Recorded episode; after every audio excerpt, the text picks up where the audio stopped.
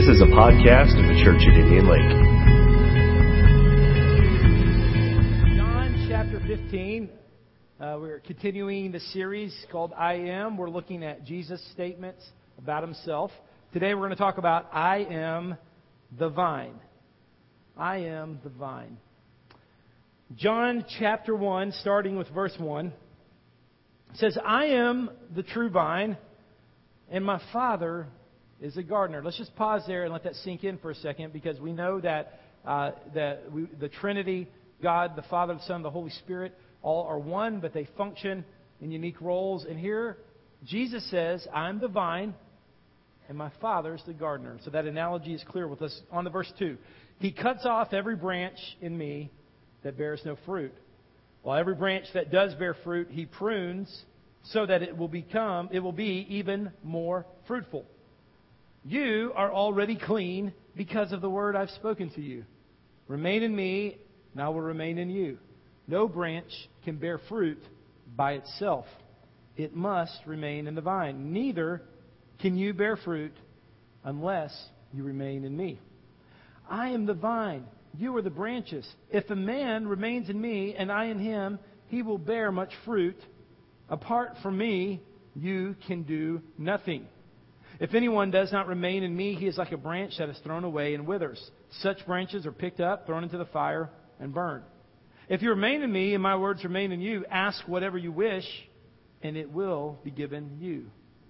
This is to my Father's glory, that you bear much fruit, showing yourselves to be my disciples. On the back of your bulletin, there's a blank area that if you so choose to, you can take notes. I'm going to give you two things that are God's job as a gardener, and then I'll give you two things that is our job as branches. So we're going to look at two things about the gardener and two things that is our job as branches. Let's pray together. Father, we thank you that you're going to show yourself clearly. The revelation of Jesus, there's nothing greater. There's nothing greater than who you are. Show us more about who you are so that we might be rightly related to you. We want to be people who love the Lord. We want to be people who are focused on the Lord. We want to be people who love Jesus. And Lord, let that love just increase, just multiply today. Let there be an incredible focus on the Son of God and His work and what He wants to accomplish. And I know it's going to happen, Lord, because you're faithful to your word. You're faithful to, to do what you want to do, that, what you desire in our lives, and we are submitted to you. And so we submit to you. In Jesus' powerful and precious and wonderful name we pray. Amen. Amen. Well, last weekend I did something that was very, very unique for our family. We went to a place we normally don't go, and uh, we certainly never go uh, all five of us together. We went to Rivergate Mall. Through a set of circumstances I did not anticipate, all five of my family members, including myself, were there at the mall. And, you know, my wife, her love language is shopping. Now, I will say this about her, so I don't mischaracterize her. She never has money to shop, so she's very prudent, but she just loves to shop. And um, so years ago, we kind of made this arrangement that we would functionally shop separately. So, you know, whether it be Walmart or Kroger or whatever, we, we, we do that because I get in, get out, and she just you know, she she compares, you know, the milk price and lettuce price and all that stuff. So, very prudent lady, uh, which means that prudent means just so I can be over communicated here. means she does not spend money wastefully. That is my wife. Okay, all right. I just felt clarification all over her head right there. So that's what I just did. So we're at Rivergate Mall, and and I, I didn't realize now what a stressful situation that is when people there at the food court are trying to get you to eat these food samples. I mean, they are aggressive. So after that stressful situation, we sat down, we decided to eat. We eat the food there at the food court. One of the older kids goes and, and gets a refill on the drink, and then my baby, six year old Lincoln, he decided he wanted a refill. But he didn't want just a refill that mom or dad got, he wanted to get the refill himself. So we went into negotiations together. I said no. He wore me down. Eventually, because he's my baby and he's a little bit spoiled and I love him, I figured out a way. I, I gave Lincoln a dollar and I said, okay, go over there and get your refill.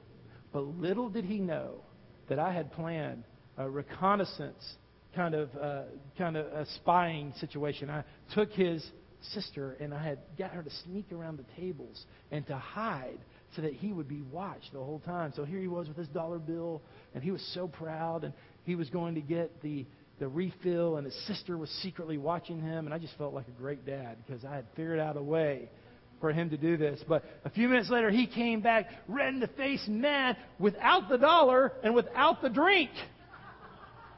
And I'm like, Where's your drink? Where's the money? And he said, I will not drink that because Abby was watching me. You know, kids sometimes. Lincoln, he demonstrated something that's true for a six year old and true for you and I too, is that we all want independence. Sometimes we don't really care what we get, we just care how we get it. We want to be independent, we want to make decisions all by ourselves. It happens with junior high kids too. If you're at the streets at Indian Lake, and you walk around that outdoor mall, you'll see there's a 15 foot bubble around junior high kids that parents should not penetrate because they want their independence. You can always tell when someone's about 16 or 17 because they will twirl in their hand the ultimate symbol of independence car keys. They want the whole world to know they are now independent. I think about our college kids. And when I think about their independence, there's two words that come to mind too much. They have way too much independence too soon. But yet, there's a natural progression in life that there are positive things about us becoming more independent.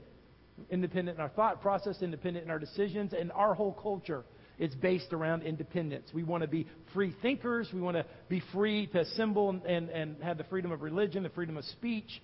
Uh, we want to be independent. And yet, in this passage, Jesus is using the analogy of the vine and the branch to call us to a completely different way of life than what we both aspire to and we enjoy. Because Jesus is calling us not to more and more independence, He's calling us to more and more dependence. Dependence not on the government, not on our parents, not on our neighbors, but dependence upon Him and dependence upon his presence. And he used the vine as the symbol of what dependence on him means. I want to invite you to turn to Isaiah chapter 5. And as you're going to Isaiah chapter 5, let me talk to you a little bit about the vineyard and its significance to the Jewish people, God's people. They were very, very familiar with the vineyard being a sign for the nation of Israel. Throughout the Old Testament, God had used the vine as a symbol of what the nation of Israel were.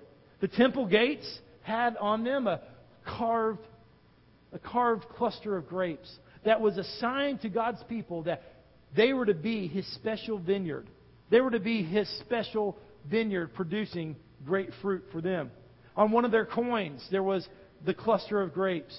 Many of the prophets referred to Israel as the vine. The Psalms referred to Israel as a, as the vine. It is fair to say that the vine, a cluster of grapes, was the national symbol of Israel. It was the national symbol of who God's people were. And in Isaiah chapter 5,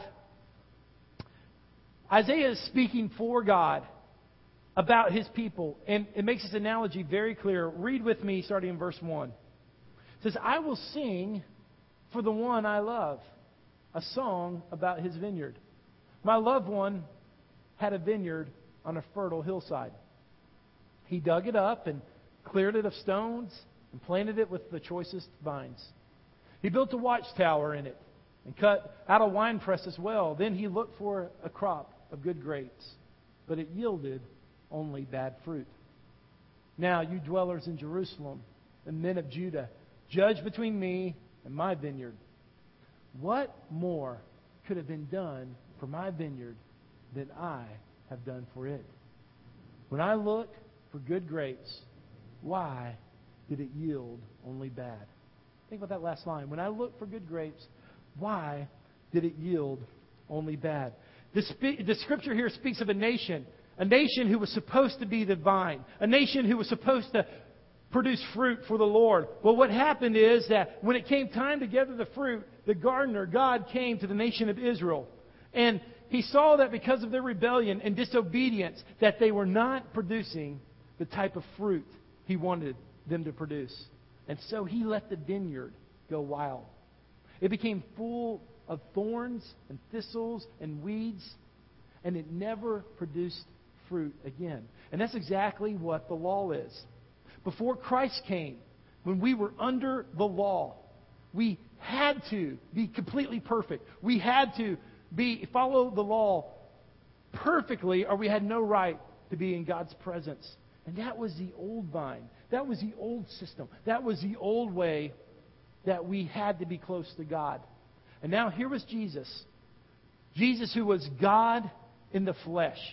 He was right in the middle of God's people. He was right there in Israel. He was right among them. And in essence, if you can imagine this picture, he was standing in the middle of this vineyard that was unkept, this vineyard that was overgrown, this vineyard that no longer produced fruit. And he was saying, I am the vine. Standing right there, right there, close to the temple, which was the spiritual symbol of the old way. Now Jesus was saying, I am the vine.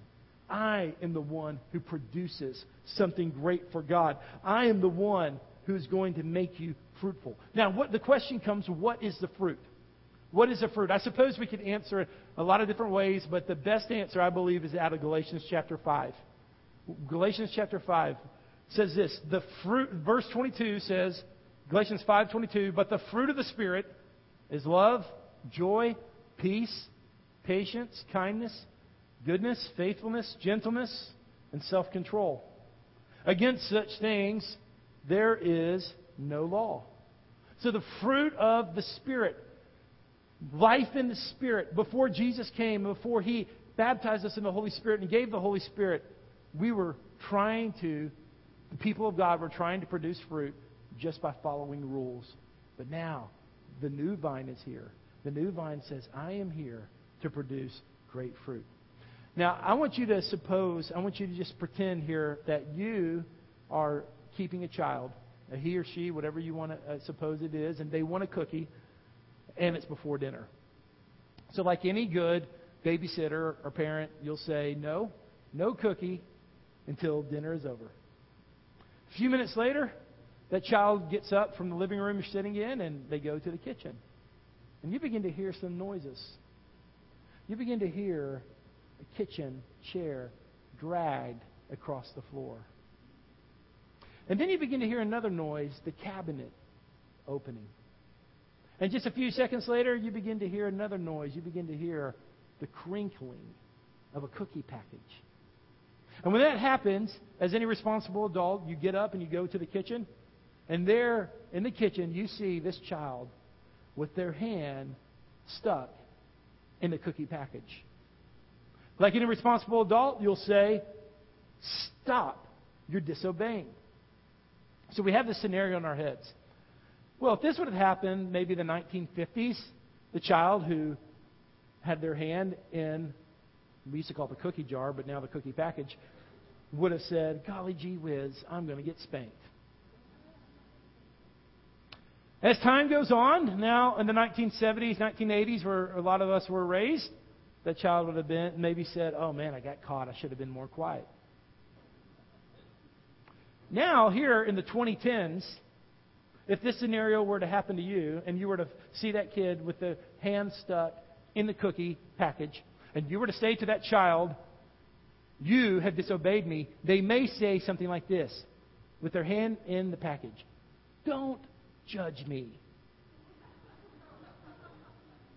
I've actually had young people that I've worked with who I have caught in doing something that was clearly wrong, and the response was, Don't judge me. Even though my hand is in the cookie package, don't judge me. You know, that is, that is the greatest sin of our generation, our self proclaimed sin. We constantly say, Don't judge me, like it's the worst possible thing that could happen. In fact, I think Americans, the only scripture that they have memorized is, Judge not, lest you be judged. That's the only thing they like that Jesus said, and he did say that. And Jesus did tell us not to have judgmental spirit and judgmental attitude and to misjudge people, and that's his job. But he did not say you were immune from judgment. Just because you're not supposed to have a judgmental attitude doesn't mean that there's not a judgment happening. And if your hand is stuck in the cookie package, or if you're involved in a sin, or you're doing something that you know that's not right, right and you know that's against God's ways, it is sin. It is wrong. Don't take the attitude of, well, you know, don't judge me. You don't know my motives. Here's the first two things I want you to write down the gardener's job, God's job. Write down God's job. You're taking notes, God's job is one. Here's number one judge our fruit. God's job, the gardener, is here to judge our fruit. And I just want you to remember this that just because you don't like people who are judgmental and you try not to be judgmental, that doesn't mean that God can't judge the fruit of your life. God is a fruit inspector. And He's looking at your life, and He's looking at your actions, and He's looking at your motives, and there are things in your life that are good, that are pleasing, that are from Him, and there's things in your life that are sinful and rotten and bad. And that is simply the truth. Look at verse 2. Jesus said this He cuts off every branch in me that bears no fruit. He cuts off every branch in me that bears no fruit. God is inspecting the fruit of your life. He is looking for the things in your life that are not abiding in Him because there's things in your life that are not abiding in Jesus. There's aspects of your life, there's branches in your life that are disconnected from Jesus. And those are the things in your life that are going to bring death, that's going to bring rotten things in your life because they're not abiding in him and where he's supposed to be. 1 Peter 4:17 says it this way.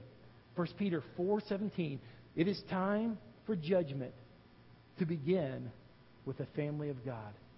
And if it begins with us, what will the outcome be for those who do not obey the gospel of God? Can I just tell you that it's time for us to get into the presence of the Lord and let the presence of the Lord and the Word of God tell us this is sin, this is not. This is good, this is bad. Instead of taking and adopting this incorrect attitude of the world of like, oh, nobody can judge me. I'm my own person. I'm independent. I make my own decisions. No. No, you're a bond servant. You're a slave to God if you've given your life to Jesus. You're a slave to Him. He determines our lifestyle, He determines our choices. And as you get to know His Word better, there's simply times that the Word of God is hard to obey. I'm just going to be honest with you. It's just hard to obey. But you have to obey it because you're totally dependent upon God and you're not living this independent life, dependent upon Him. You see, we're part of a body of Christ, and one of the multifaceted purposes that we multifaceted purposes that we exist for is so that we can encourage each other to have good fruit. We can create a culture, a subculture here that is different. A subculture here that, that we are seeking after the things of God. We're not living like the rest of the world. We are separating ourselves for the things of God because we want to know Him more. That's what God has called us to do. Every Friday we have a, a small group who meets here and does intercessory prayer, and I join them most weeks, I join them for part of the time. And this last week, I came in a little bit late, and we started praying, and and they had already been here for, for quite some time. And as I began to pray, I started feeling some things in my spirit. So I said, hey, let's just all get together and pray about this. And the word sanctuary just kept coming in my, my heart and spirit. I kept saying, this, we are a sanctuary.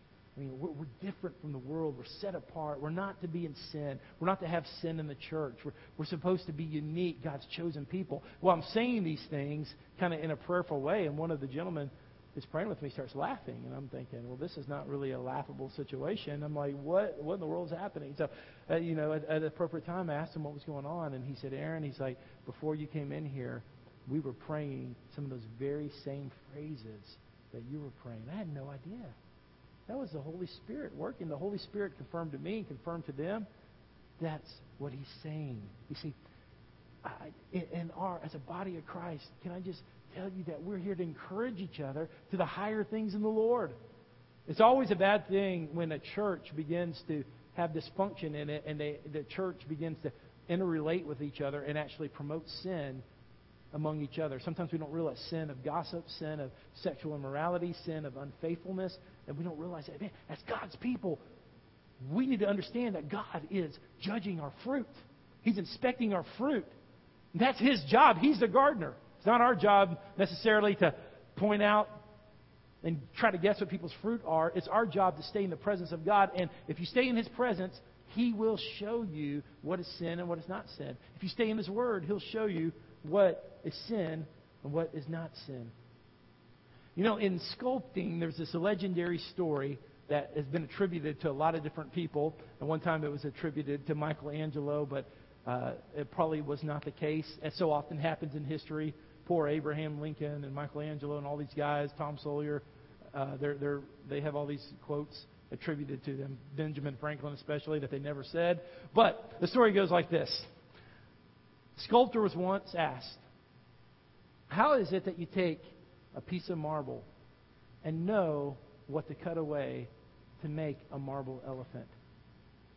And the sculptor's response was this You just chip away everything that doesn't look like an elephant. think about us in the spiritual realm. That that's what God's trying to do with us.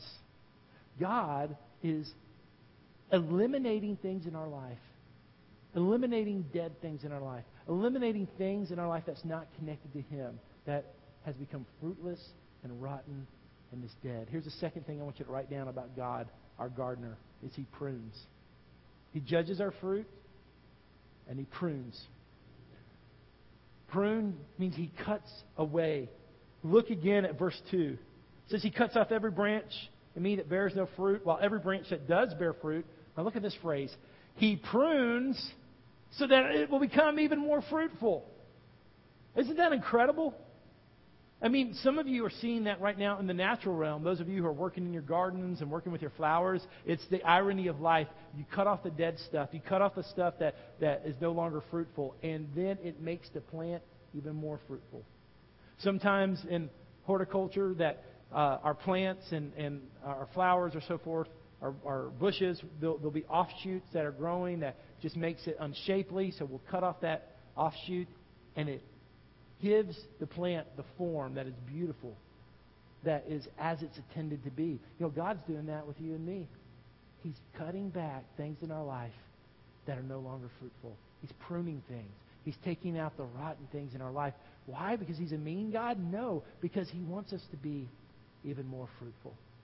In my ministry, that I've seen that before a major change or before a time of growth, as, re- as, as I've looked back in, in retrospect, that there's been a time of pruning.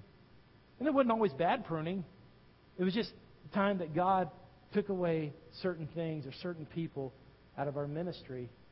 And it was painful, and you're like, why, God? Why is this happening?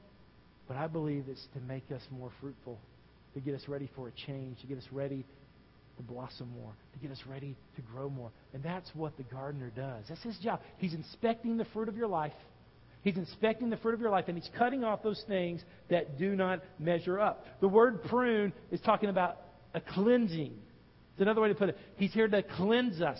And that's what God always wants to do. He always is wanting to cleanse us and make us more clean before Him, to make us more authentic, more pure, more ideal in what He wants us to be. Well, how are we cleansed? In Ephesians chapter 5, verse 26, in the middle of this great dissertation on God and His love for the church, we're going to just key in on this one verse.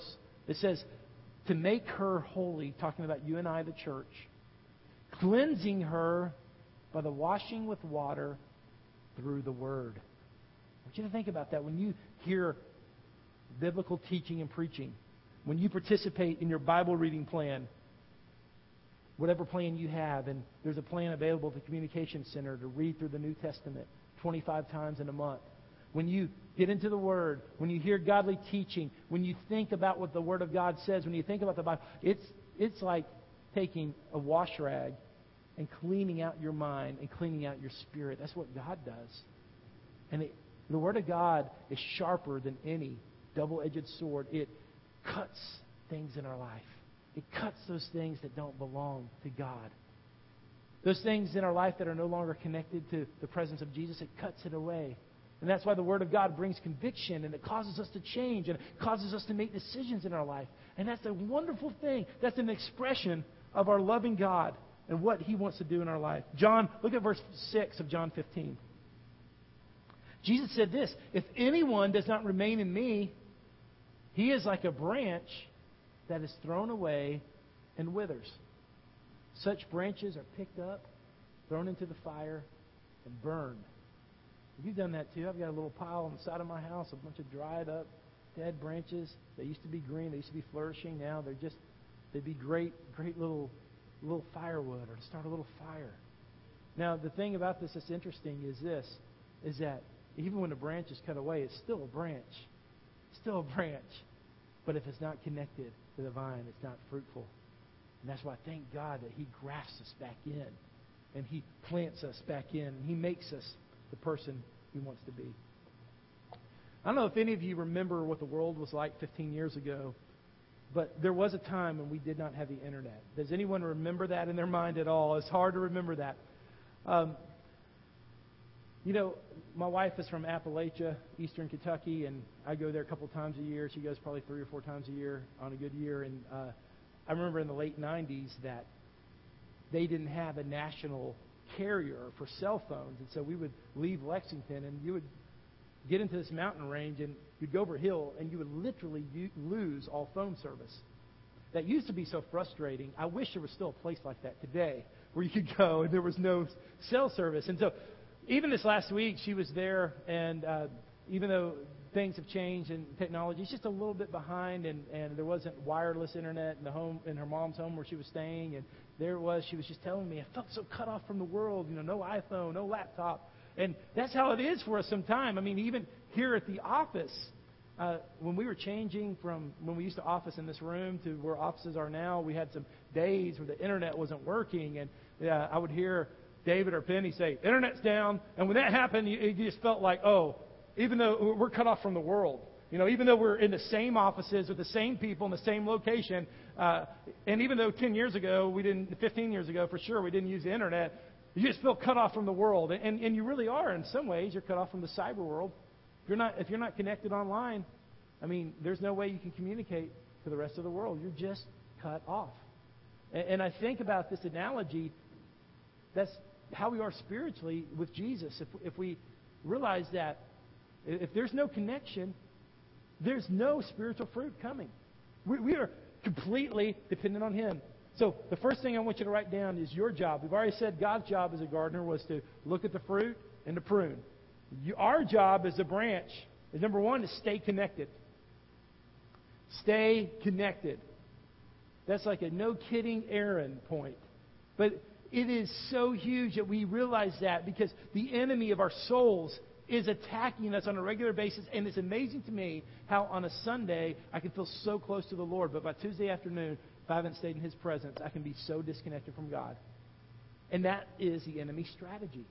He wants to disconnect us from our awareness of God. He wants to keep us out of God's presence. He wants to, keep us out of the Word of God. It makes a difference. And if you're not connected to His presence, you're not going to produce the kind of fruit you want to produce in your life. That is just simply and plain what the Scripture says and what the Bible says. Look at verse 5. Verse 5 of John 15. Jesus says this I am the vine, you are the branches. We've already established that. God's the gardener. Well, look at this part. If a man remains in me and I in him, he will bear much fruit. Apart from me, you can do nothing. Is that not an incredible statement? Jesus said, apart from me, you can do nothing. Well, sure. I mean, you can go through the exercise and you can uh, act religious and you can, you know, have some good habits in your life. But the kind of fruit he's looking for, the kind of fruit that comes from the Holy Spirit, the kind of fruit that's supernatural, the kind of fruit that moves beyond your means, it only happens in the presence of the Lord. I mean, if, if you might have moved in a power gift of the Spirit at one time, and you, you were able to pray over people and they were healed or prayed over people and say something meaningful from God, and you're like, yeah, I've done that before, I can do that before. You know, you might have done that before, but if you're not in the presence of God today, it won't happen again the way God wants it to happen. Because we're, we're completely dependent upon His presence. completely dependent upon Him. There's people in your life that are very difficult to love. They're very difficult to, to show God's love to, and very difficult to have peace around them. And you won't have peace around them, and you will not show them love in your own strength. But when you stay connected to His presence, there's a supernatural love a supernatural peace that comes from God that is inexplainable. It, the only way to explain it is Jesus. It's Jesus in you, Jesus all over you, that makes you fruitful and makes you exactly what God wants you to do and who He wants you to be. Here's the best news that we can have God no longer expects you to be the vine, He no longer expects you to be holy and loving out of here. And that's what a lot of us are trying to do out of our mind and out of our spirit. I'm just going to be very loving today. I'm going to be very holy. I'm going to break this habit. God no longer puts the pressure on us. He says, You just abide in me. You stay in my presence, and you will begin to be more loving. You will begin to be more fruitful. You will be everything God wants you to be. So, God's job is to inspect the fruit and to prune. Our job is to stay connected. Stay connected to His presence. You know, in our church, we have several people who have really been into gardening lately. You know, Doug and Sue Bagwell, they run this organic farm, and our youth pastor's wife, Margie, she has really got into gardening. And she's just this uh, little bitty lady that uh, you wouldn't realize how serious she is about this because she doesn't just make these little wimpy gardens, you know, like this, like a little garden patch.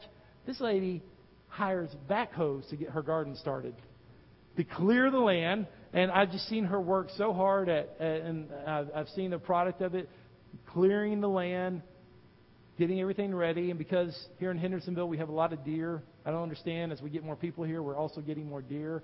That isn't supposed to happen, but um, that I'll have to tell you the time that I almost got ran over by deer. That was a great time.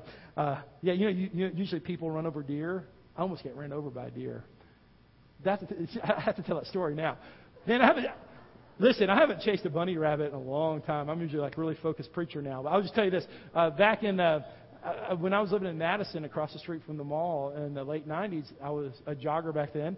I was going for a jog, and I'm just cruising along, um, cruising along, jogging, and all of a sudden, um, all, all of a sudden, I had earphones on, and I felt the wind, and I kid you not, a deer skimmed me. This deer did not see me and just ran right across me, and I felt the wind of the deer move me. And all I could imagine is death by deer. That would have been all over the newscast. You hear about man running over deer. In Madison, Tennessee, a jogger was, I mean, this deer was probably going 25 miles an hour, so anyway. Help me, Lord. Okay, so Margie is back. Hey, if you, the 11:15 service, you just got to throw some extra stuff in there. Margie uh, is working real hard, you know, putting the fence for the deer, putting the seed in, putting the fertilizer down, watering it, pulling up the weeds, all that type of stuff. Hard work. Okay, what is the expectation at the end? The expectation at the end is this: is there is going to come a time when there's fruit. There is going to come a time where there's fruit. There's going to come a certain season of the year where you can grab the fruit, taste the fruit, eat the fruit, hand the fruit off to someone else. What is our job as a branch? Our, our job is to stay connected, but here's the number two, and I want you to write this down. Our job is to produce. Our job is to produce. I love what verse 8 says. This is to the Father's glory. Well, let this sink in as you read it with me. That you bear much fruit. This is to the Father's glory, that you bear much fruit, showing yourself to be my disciples. I just want to tell you that it is God's will for you to grow spiritually. End of story. I mean, this type of attitude where we just say, well, I'm just, you know, forever, you know, I'm just burned out or I'm just hurt. I, I mean, I'm, not, I'm, I'm trying to be really mindful of that because that is a true reality. Understand that. Or I'm not what I used to be. I understand all that. But there comes a time when healing needs to happen and fruitfulness needs to happen. And you need to be fruitful for the Lord. You need to be grown. You need to be becoming more like Jesus. That's God's will for you. That is His will. He is looking for fruit, and He's looking for you to produce and looking for you to do something great for Him. He wants your life to be fruitful. And I want every single one of you, as your pastor, one of my heart's desire for you is to get closer to the Lord. Just to get closer to Him. I mean, how, how terrible would it be if a year from now, and five years from now, and ten years from now, you're not closer to the Lord. You're not close. I mean, we are living for ever increasing glory. That means that it needs to get stronger in our lives. We're moving forward. We're going higher. We're going higher. We're going deeper. We need to go deeper. We're ascending to the hill of the Lord. We're going somewhere in Him. And He is calling us to spiritual progress, more fruitfulness. You need, I'm going to say this with a smile on my face, if I can. You need to be more loving. I didn't want to be like, you need to be more loving. That's quite a contradictory. But I'm going to say this you need to be more loving. You need to be more patient. You need to be more kind. It's time for spiritual fruit in our lives. And it only happens one way. It doesn't happen through self discipline only. It doesn't happen through changing your demeanor. It happens through abiding in the presence of God. And the presence of God gives you the fruit of self control. And it makes you greater. Beth, I want you to come up this time. Here's what usually happens to us. Is this is very typical for many of us. We wake up one morning, a typical morning, and we are ready to have that perfect day with the Lord. We're going to have our devotions. We're going to make sure our kids' needs are taken care of. We're going to make sure that we share Christ with someone. We're going to be positive. We're going to be everything God's called us to be. And, and we wake up with those intentions. But then life happens, and challenges happen. And before we know it, we become negative, and we become critical, and we've missed some of the benchmarks we've placed in our lives. Before we know it, even though we desire fruit in our lives and we desire spiritual fruit, not only are we not producing fruit, we just really don't like the rotten attitude we have. We don't like the negativity we have. We don't like the perpetual sins that we've succumbed to again, the bad habits that have crept back into our lives. And so what do we do? We get frustrated. We get frustrated and then we just quit say, This isn't for me. The spiritual life is not for me. I can't change. And when you get to that point, Jesus comes and he's inviting you. And he's inviting you and he says, Come to me. All who are weary, all you who have heavy burdens, come to me. That's not a one time event. Jesus' invitation is a perpetual invitation. He's inviting us to come. He's saying, I don't want you to be the vine anymore. Let me be the vine. Stay connected to me. Stay in love with me. Stay in my presence. And I'll begin to produce in you the kind of fruit that you want and that I want in you. Can you stand with me?